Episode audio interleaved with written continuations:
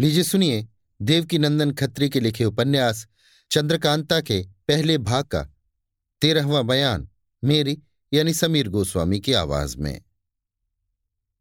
चपला बालादवी के लिए मर्दाने भेष में शहर के बाहर निकली। आधी रात बीत गई थी। साफ़ छिटकी हुई चांदनी देख एकाएक जी में आया कि नौगढ़ चलूँ और तेज सिंह से मुलाकात करूँ। इसी ख्याल से कदम बढ़ाए नौगढ़ की तरफ़ चली। उधर तेज सिंह अपनी असली सूरत में अयारी के सामान से सजे हुए विजयगढ़ की तरफ़ चले आ रहे थे। इत्तेफाक से दोनों की रास्ते ही में मुलाकात हो गई। चपला ने पहचान लिया और नज़दीक जाकर अपनी असली बोली में पूछा, कहिए, आप कहाँ जा रहे हैं? तेज सिंह ने बोली से चपला को पहचाना और कहा, वाह वाह, क्या मौके पर मिल गई। नहीं तो मुझे बड़ा तरद्दुत तुमसे मिलने के लिए करना पड़ता, क्योंकि बहुत सी ज़रूरी बातें कहनी थी। आओ इस जगह बैठे। एक साफ़ पत्थर की चट्टान पर दोनों बैठ गए। चपला ने कहा, कहो, वो कौन सी बातें हैं? तेज सिंह ने कहा, सुनो, ये तो तुम जानती ही हो कि क्रूर चुनार गया है। अब वहाँ का हाल सुनो। चार अय्यार और एक पंडित जगन्नाथ ज्योतिषी को महाराज शिवदत्त ने मदद के लिए उसके संग कर दिया है और वे लोग यहाँ पहुँच गए हैं। उनकी मंडली अब भारी हो गई और इधर हम तुम दो ही हैं। इसलिए अब हम दोनों को बड़ी होशियारी करनी पड़ेगी। वे अय्यार लोग महाराज जयसिंह को भी पकड़ ले जाएँ तो ताज्जुब नहीं, और चंद्रकांता के वास्ते तो आई ही है। इन्हीं सब बातों से तुम्हें होशियार करने में चला था। चपला ने पूछा, फिर क्या करना चाहिए? तेज सिंह ने कहा, एक काम करो, मैं हरदयाल सिंह नए दीवान को पकड़ता हूँ और उसकी सूरत बनाकर दीवान का काम करूँगा। ऐसा करने से फौज और सब नौकर प्यादे मेरे हुक्म में रहेंगे और मैं बहुत कुछ कर सकूँगा। तुम भी महल में होशियारी के साथ रहा करना और जहाँ तक हो सके एक दफे रोज मुझसे मिला करना।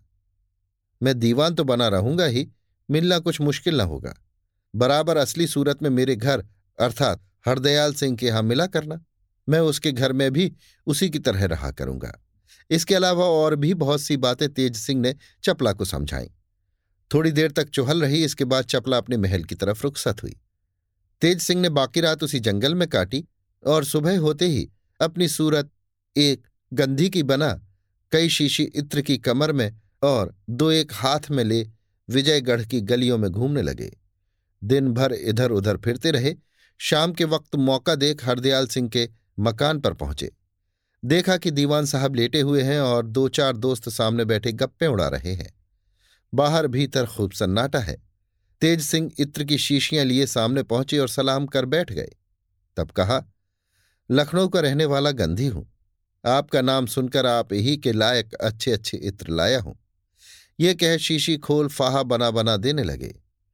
हरदयाल सिंह बहुत रहमदिल आदमी थे। इत्र सूंघने लगे और फाहा सूंघ सूंघ अपने दोस्तों को भी देने लगे। थोड़ी देर में हरदयाल सिंह और उनके सब दोस्त बेहोश होकर ज़मीन पर लेट गए। तेज सिंह ने सबों को उसी तरह छोड़ हरदयाल सिंह की गठरी बाँध, पीठ पर लादी और मुँह पर कपड़ा ओढ़ नौगढ़ का रास्ता लिया। राह में अगर कोई मिला भी तो धोबी समझ कर न बोला। शहर के बाहर निकल गए और बहुत तेज़ी के साथ चलकर उस खोह में पहुँचे जहाँ अहमद को कैद किया था।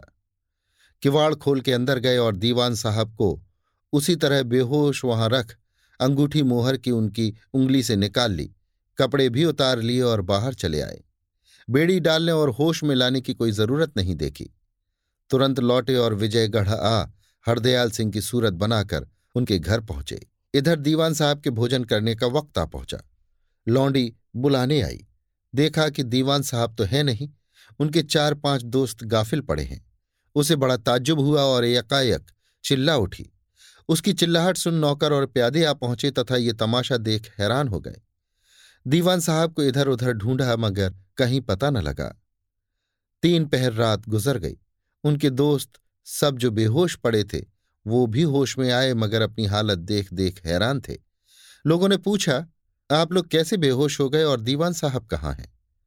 उन्होंने कहा, एक गंधी इत्र बेचने आया था, जिसका इत्र सूंघते सूंघते हम लोग बेहोश हो गए। अपनी ही खबर न रही। न जाने दीवान साहब कहाँ हैं? इसी से कहते हैं कि अमीरों की दोस्ती में हमेशा जान की जोखिम रहती है। अब कान उमेटते हैं, कभी अमीरों का संग न करेंगे।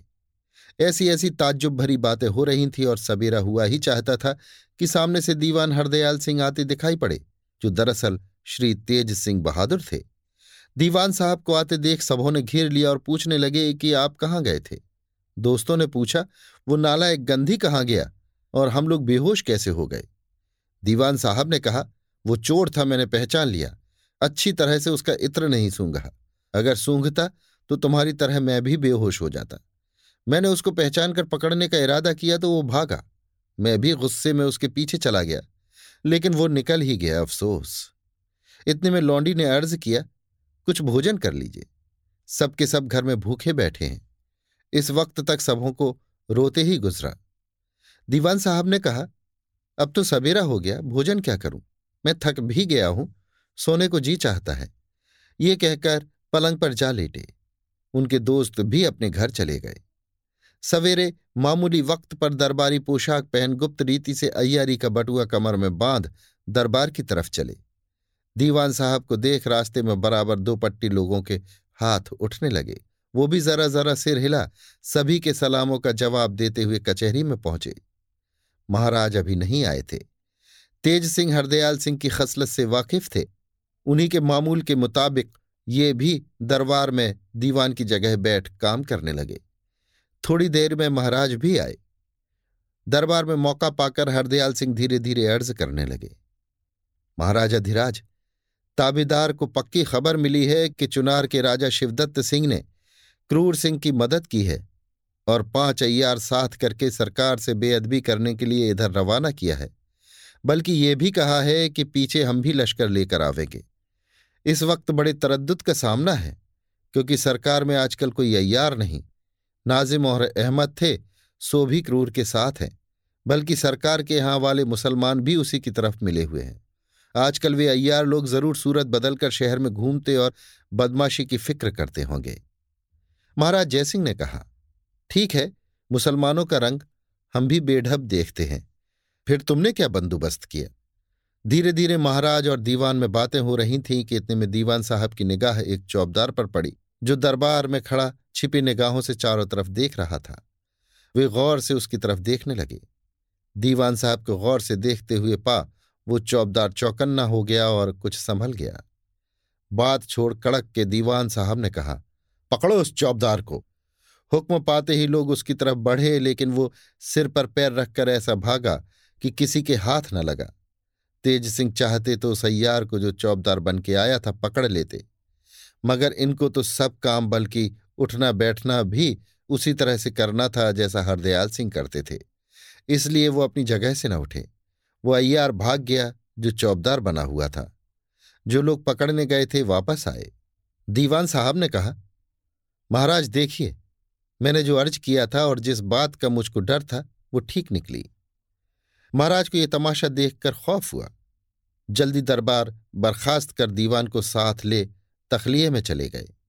जब बैठे तो हरदयाल सिंह से पूछा, क्यों जी, अब क्या करना चाहिए? उस दुष्ट क्रूर ने तो एक बड़े भाई को हमारा दुश्मन बनाकर उभारा है।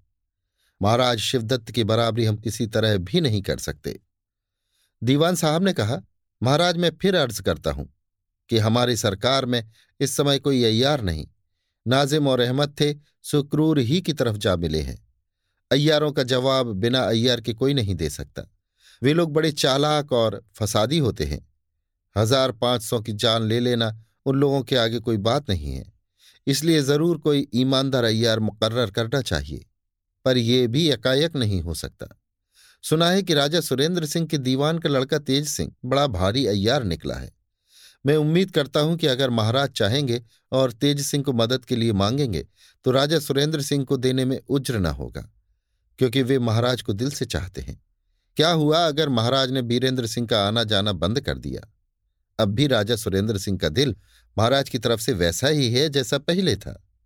हरदयाल की बात सुन के थोड़ी देर तक महाराज गौर करते रहे, फिर बोले, तुम्हारा कहना ठीक है। सुरेंद्र सिंह और उनका लड़का बीरेंद्र सिंह दोनों बड़े लायक है। इसमें कुछ शक नहीं कि बीरेंद्र सिंह वीर है और राजनीति भी अच्छी तरह जानता है। हज़ार सेना लेकर दस हज़ार से लड़ने वाला है और तेज सिंह की चालाकी में भी कोई फ़र्क नहीं जैसा तुम कहते हो वैसा ही है। मगर मुझसे उन लोगों के साथ बड़ी ही बेमुरवती हो गई है, जिसके लिए मैं बहुत शर्मिंदा हूँ। मुझको उनसे मदद मांगते शर्म मालूम होती है। इसके अलावा क्या जाने उनको मेरी तरफ़ से रंज हो गया हो। हाँ तुम जाओ और उनसे मिलो। अगर मेरी तरफ़ से कुछ मलाल उनके दिल में हो तो उसको मिटा दो और तेज सिंह को लाओ तो काम चले। हरदयाल सिंह ने कहा, बहुत अच्छा महाराज, मैं खुद ही जाऊँगा और इस काम को करूँगा। महाराज अपनी मुहर करके एक मुख्तसर चिट्ठी महाराज सुरेंद्र सिंह के नाम लिख दे, फिर मैं बना लूँगा और किसी को साथ न ले जाकर अकेले ही जाऊँगा।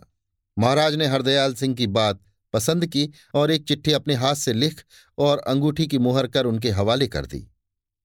हरदयाल सिंह महाराज से विदा हो, अपने घर आए, मगर अंदर जनाने में न जाकर बाहर ही रहे। खाने को भी वहाँ ही मंगवाया। खा पीकर बैठे और सोचने लगे कि चपला से मिलके सब हाल कह लें तो जाए। थोड़ी दिन बाकी था जब चपला आई। एकांत में ले जाकर हरदयाल सिंह ने सब हाल कहा और वो चिट्ठी भी दिखाई जो महाराज ने लिख दी थी। चपला बहुत खुश हुई और बोली, हरदयाल सिंह तुम्हारे मेल में आ जाएगा? वो बहुत ही लायक है। अब तुम जाओ। इस काम को जल्दी करो। चपला तेज सिंह की चालाकी की तारीफ़ करने लगी। अब बीरेंद्र सिंह से मुलाकात होगी, ये उम्मीद दिल में हुई। नकली हरदयाल सिंह नौगढ़ की तरफ़ रवाना हुए। रास्ते में अपनी सूरत असली बना ली। अभी आप सुन रहे थे देवकी नंदन खत्री के लिखे उपन्यास चंद्रकांता के पहले भाग के तेरहवें बयान को। मेरी यानी समीर गोस्वामी की आवाज़ में।